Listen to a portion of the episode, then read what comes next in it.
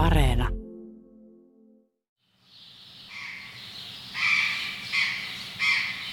Ville Vepsäläinen, no. sä olet biologi, kuraattori Korkeasaaren eläintarhassa ja me ollaan Amazonia talossa. Minkälainen suhde sulla on Etelä-Amerikkaan muutakin kuin, että sä hoidat tätä taloa, joka on ikään kuin Etelä-Amerikan no, Sanotaan semmoinen suhde, että no kerran olen siellä käynyt, siitä on jo aikaa, eli hetkinen kohta 24 vuotta sitten olin tota graduaineistoa keräämässä Kolumbiassa siellä vuoristosademetsässä Länsi-Andian länsirinteellä ja puolisen vuotta asuin siellä tai viisi kuukautta siellä metsässä, niin kyllä jäi hyvin vahva kokemus ja muisti, muistikuvat ja välillä tulee uniin. Ja kyllä niin kuin, ö, sellainen, että sademetsään pitäisi päästä vielä käymään uudelleen ja ei väliä minne päin maailmaa, mutta se on sen verran niin kuin ympäristönä mielettömän hieno ja mon, monella tavalla niin kuin vaikuttava. Niin se on, kyllä se on jäänyt, vaikka siitä on jo noin paljon aikaa, niin todellakin hieno kokemus oli. Mitä sä teit siellä ja kuinka pitkään sä siellä sitten olit, kun se on niin voimakas kokemus, että se on jäänyt Joo. jopa? Mä, tota, tein, mä oon niin kuin lintuharrastaja taustalta, niin myöhemmin tehnyt lintututkimustakin ja siellä graduaikaa. Niin mun, tota, mä tarkkailin, siellä on semmoinen puulaji tai oikeastaan puusuku nimeltä kekropia, mikä on sellaisia puita, mitkä hyvin nopeasti kasvaa, jos sademetsään syntyy aukko, että niitä siemenet odottelee siellä maaperässä, puhutaan siemenpankissa, ne voi olla vuosia tai vuosikymmeniä siellä. Sitten jos jostain syystä esimerkiksi niin kuin, ö, myrskyssä salama, salama hajottaa puita ja tulee aukko, niin ne kasvaa siitä. Tai sitten jos ihminen hakkaa, niin niitä kasvaa. Ne kasvaa hyvin nopeasti. Niin mä katsoin sitä niin kuin erilaisissa ympäristöissä siellä, että mitkä lintulajit levittää sen, tota, sen puun tai puulajien siemeniä. Että se tekee valtavan määrä pieniä siemeniä, että se haluaa levittää niitä myös mahdollisimman paljon, niin siellä sitten hyvin monipuolinen lajisto niitä kävi syömässä. Ja jotkut lajit enemmän, jotkut vähemmän, ja sitten ne kantaa niitä ympäriinsä ja röpöttelee ja sitten kasvaa. Tai ne päätyy sinne siemenpankkiin ja sitten siellä taas odottaa uudet kekropiat sitä, että tulee aukko sademetsään.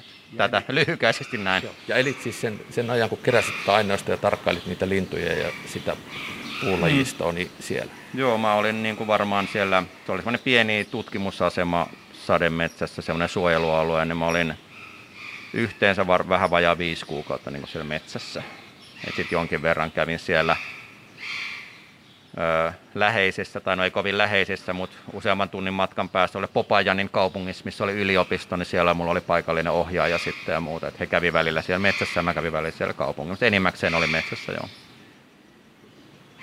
Minkälainen paikka se kolumbialainen vuoristosademetsä on biologin silmin?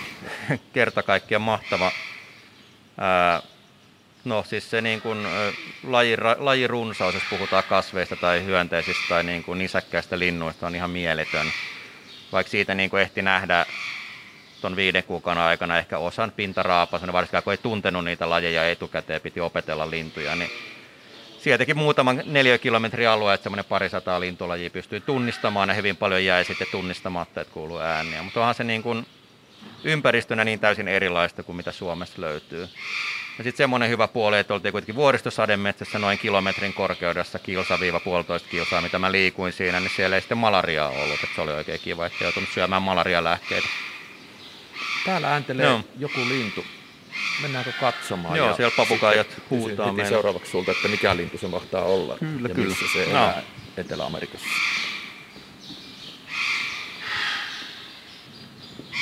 Tänne kaikkien lehtien alle. Tämä on aika lähellä sitä tunnetta, mikä on viidakossa, kun ei päiväpalo enää tule. Niinpä. Tässä on tota, äänessä nyt enimmäkseen. Meillä on tuommoinen useampi Patagonian aratti tuossa. Et ne ei nyt varsinaisesti Patagonian aratti, se on Etelä-Amerikasta, mutta se ei ole välttämättä niin, niin kuin sademetsäympäristön lintu. Enempi tommonen niin kuin, se on Etelä-Amerikan eteläosista tuolta Argentiina ja muuta. Ää, Chiilessä tuommoinen niin kuin, vähän kuivempien alueiden lintu. Ja sitten meillä on tota, samassa tilassa meillä on Patagonian arattien kanssa tuolla ylhäällä näkyy sinikurkkuaroja, mikä on äärimmäisen uhanalainen niin kuin äärimmäisen pieneltä alueelta Boliviasta sademetsälaji. Et se on niin kuin, no sen uhanalaisuusluokitus on semmoinen, että jos se tuosta vielä niin kuin uhanalaisemmaksi menee, niin sitten se on luonnosta hävinnyt. Et nyt se on äärimmäisen uhanalainen. Niitä on semmoinen pari 300 yksilöä tai paria pesi luonnossa. Ja tässä huomaat, että ne on samassa tilassa, niin meillä on muutenkin täällä pyrkimys, että jos niin pystytään lajeja yhdistelemään, niin kuin tuossa näkyy apinoita, että siinä on useampi laji, niin pistetään niitä tämmöistä seka, seka niin kuin, no, ne on niin kuin hyviä. Jos eläimet, lajit tulee toimeen, niin se on niille virikkeellisempää ja sitten ihmisille kanssa, kun näkee niitä. Sange äänekkäitä nyt. Joo, mä viidakossa opin sen, kun mulla oli opas siellä ja menin, oli kuusi, kuusi päivää ja kuusi yötä siellä sitten Paka- ja Samaria luonnonsuojelualueella, niin sellaisen, että noi apinat ja papukaijat elää ikään kuin onko symbioosi oikea sada, mutta sillä tavalla yhdessä, että ne hyötyy toisistaan. Apinat, kun ne hyppää oksalta toiselle, niin hyönteiset lähtee lentoon Aa, ja heitä aivan. seuraavat papukaijat sitten syö niitä hyönteisiä. Okay, ja sitten kun papukaijat lentää ja näkee enemmän kuin apinat, niin ne varoittaa niitä apinoita niin, niin, pedoista, sitten pedoista. Ja joo. tällä tavalla ne lintuparvet tai muutamat papukaijat, jotka siinä parvessa on, ja apinan laumat liikkuu yhdessä eteenpäin sitten Amazonjoen varttaa.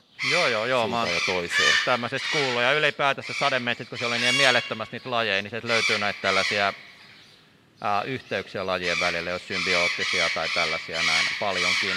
Ja sitä löytyy ää, hyönteisten ja kasvien välillä, lintujen ja kasvien välillä ja sitten just tälleen vaikka nisäkkäiden ja lintujen välillä, niin todella paljon niin se erilaiset interaktiot on siellä niin, niin moninaisia. Eihän niistä kaikista edes tiedetä, kun kaikista lajeista ei tiedetä vielä. Että...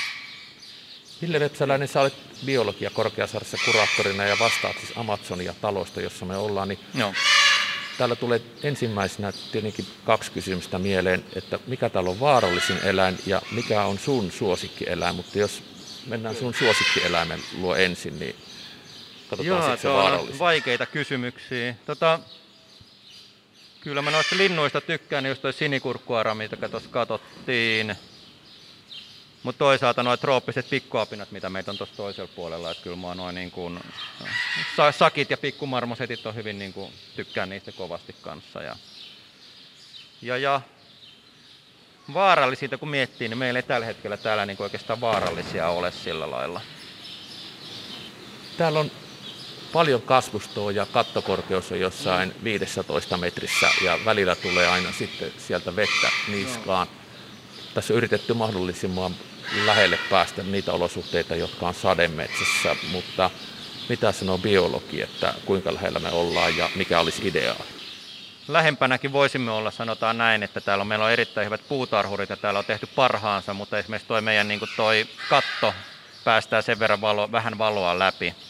Se on tehty niin kuin nykyään voitaisiin tehdä paljon hienommalla tekniikalla semmoisen, joka läpäisee UV-valoa ja muuta, niin täällä niin kuin harvat kasvit menestyy hyvin. Ja ideaali, jos saisi toivoa, niin olisi tietysti semmoinen niin kuin trooppinen talo, missä on oikeasti niin, kuin niin rehevä kasvillisuus, että ei näe niin kuin kattorakenteita, kuten täällä monessa paikkaa, tai noita putkia tai muita. Että, ja semmoista on niin kuin vähän alustavasti suunniteltukin, että semmoinen olisi toiveessa joskus saada Korkeasaare, mutta se on sitten, jos toteutuu, niin monen vuoden projekti. Minkälaisista rahoista me puhutaan, kun me rakennetaan etelä-amerikkalaista sademetsää no joo, Helsingin, Helsingin Korkeasaare? Se on, no voidaan, suuruusluokka voidaan heittää. No ylipäätänsä niin eläintarhan rakentaminen on aika kallista, ja varsinkin täällä Suomessa ja Pohjolassa. Et se on, on niin erilaista verrattuna normaaliin talojen rakentamiseen. Ja sitten kun funtsitaan tämmöistä trooppistaloa, missä olisi hienoa, että olisi kaikki niin kuin toimivat automatisoidut kastelu- ja lämpöjutut ja kaikki muut, niin kyllä voidaan niin kuin suuruusluokka voisi heittää, niin on se ainakin semmoinen 15 miljoonaa, ehkä enemmänkin. Ja riippuu siitä, että milloin, jos semmoista päästäisiin tekemään, että milloin se voisi toteutua, että mitä tulevaisuudessa on. Mutta kuten sanottu, niin monet ratkaisut on kehittynyt siitä 90-luvun alusta, kun tämä on tehty. Niin olisi helpompi tehdä sellainen, niin kuin, että saataisiin oikeasti rehevä metsä. Että semmoisia esimerkkejä maailmalta löytyy kyllä. Esimerkiksi Syyrihistä vaikka siellä, jos, jos käy, käy joskus, niin kannattaa käydä katsomassa. Heillä on semmoinen valtava hehtaarin kokoinen kuplahalli, missä on sitten madagaskarilainen sademetsä. Tai Tanskasta löytyy Randersin eläintarhasta löytyy trooppisia kolme semmoista kupolia ja niitä on erilaisia. se, on niin kuin, se on toteutettavissa, että kallista se on ja se on myös pitkä projekti ja ne kasvit pitää saada kasvamaan sinne ja kaikki puut roudata jostain niin kuin kaukaa isot ja muuta, että se on, mutta se on mahdollista. Tässä vieressä on musta apina, mä en näe nimeä, sillä on tosi pitkä häntä ja se näyttää todella ketterältä. Siinä on myös jotain kissamaisia piirteitä, se liikkuu hyvin, hyvin nopeasti ja voi kuvitella helposti, miten se menee puissa todella nopeita vauhtia, mutta mikä lajis? Joo, no tässä on vähän hypätty, öö, että nyt tässä ei olekaan etelä-amerikkalainen laji meille, tämä on Madagaskar, jota mustamaki. Ja tämä on siitä, niin kun haluttiin kuitenkin tämä laji meille lajistoon. Tämä on uhanalainen kanssa ja sitten täällä on semmoinen eurooppalainen suojeluohjelma, mikä tarkoittaa sitä, että näitä niin suojellaan koordinoidusti ja eläintarhakantaa niin pidetään koordinoidusti yllä. Eli tälle lajille on olemassa, tuolla Englannista löytyy lajikoordinaattori, joka sitten päättää muun muassa sen, että mikä yksilö menee mihinkin tarhaan ja mikä yksilö saa lisääntyä minkäkin kanssa, jos tulee poikasia, niin mihin ne menee. Eli siinä on tarkoitus, että hän, tämmöinen koordinaattori yrittää huolehtia siitä, että se, niin sen eläintarhapopulaation geneettinen monimuotoisuus pysyy mahdollisimman suurena. Et sitten joskus kun on lajeja, milloin on luontoon palautusprojekteja, niin sitten voidaan päästä vapauttaa luontoon. Että mun näiden tämmöisten tota, puoliapinoiden makien tilanne on Madagaskarilla tosi huono, että siellä sademetsää hakataan niin valtavasti, on tosi monet lajit on uhanalaisia. Ja, mutta toivotaan, että jatkossa sinne voitaisiin joskus päästä luontoon palauttamaan, jos saataisiin suojeltua alueita. Se, että esimerkiksi Kolumbian metsässä, missä oli niin parin neliökiusan alueet 200 lajia, ja se oli semmoinen raapasu, että se suojelualue on nähty joku yli 550. Se, on niin kuin, se kuvaa sitä. Sitten jos mietitään vaikka sademetsien hyönteislajistoa, niin siitähän suurimmassa osia lajeja ei ole vielä löydetty, tai suurta osaa, koska ne on siellä sade, tota, puiden latvustossa esimerkiksi elää. Ja löytyy myös uusia lintulajeja, löytyy Etelä-Amerikasta aina välillä, jopa löytyy nisäkäslajeja, että se on aika huikeeta. Niin kuin, että kyllä sitä on paljon, paljon sitä monimuotoisuutta vielä löytämättä ja ikävä kyllä paljon tuhoutuu jo ennen kuin sitä on löydetty. Mun biologia osaaminen ja luonnontietämys on sitä, että nisäkkäät mä suurin piirtein erotan toisistaan, mm. mutta en tietenkään niin kuin enää sitten jo alalajeja pysty nimiämään, varsinkaan kun mennään tänne Etelä-Amerikkaan. Mutta näistä kasveista, niin osassa on selvästi lianeja ja tässä on hyvin tämmöinen viidakkomainen tunnelma. Mitä kasveja, mitkä täällä on näitä isompia näyttävimpiä kasveja. Tuo näyttää raparperilta, mutta Nyt tiedät, että se ei ole. Heitit mulle pahan, koska mä oon kasveissa tosi huono. Meidän pitäisi olla meidän toi puutarhurit tässä. Niin mä en lähde veikkailemaan, muuten tulee vaan niin puhuttua. Mutta kuten jo sanoin, täällä on tämmöistä lianimaista ja tämmöisiä, sitten on niin kuin meitä löytyy tämmöistä epifyyttikasvia, semmoisia päällystä semmoisia, mitkä on niin kuin muiden kasvien päällä tai niin kuin tällaista.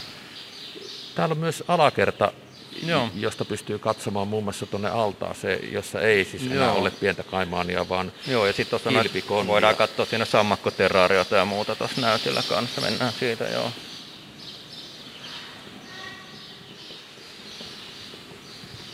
Joo, eli meillä on täällä just vaikka useampaa lajia noita nuolimyrkkysammakoita. Eikö ne ole vaarallisia?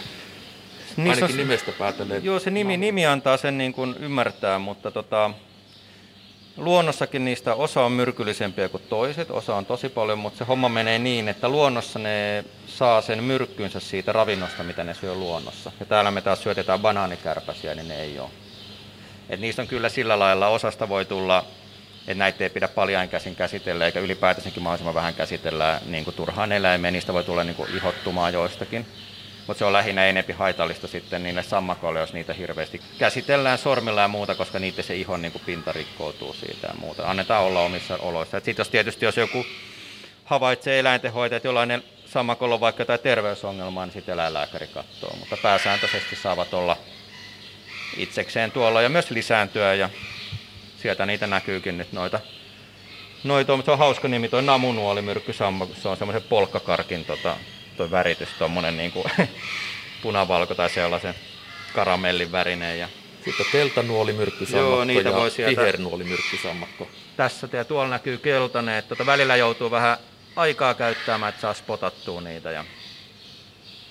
Et ylipäätänsäkin niin näissä terraarioita, kun näitä yritetään sisustaa sitten, niin kuin, että ne on aika, tässä on paljon piilopaikkoja ja muita, että eläimet saa halutessaan olla siellä kasvien piilossa tai esillä, niin sitten niin kuin välillä toivoisi, että yleisö malttaisi käyttää enemmän aikaa etsiessään, että monesti näkee siitä, että kuljetaan ohi ja sanotaan, että täällä ei ole mitään, täällä ei ole mitään, mutta kyllä siellä onko vähän aikaa käyttää. Minne menisit Etelä-Amerikassa, jos tästä Amazon-talosta hmm. pääsisit saman tien sinne, niin mikä Joo. olisi se paikka, jossa haluaisit käydä ja mitä siellä tekisit? No jos ajatellaan, että olisi semmoinen vähän lyhyempi reissu kuin se mun viisi kuukautta edellinen. Menisin ehdottomasti Ecuadoriin. Se on pieni maa, niin kuin pinta-alaltaan, mutta sieltä löytyy ihan kaikki biotoopit. sademetsät, jäätiköt, aavikot, kaikkea.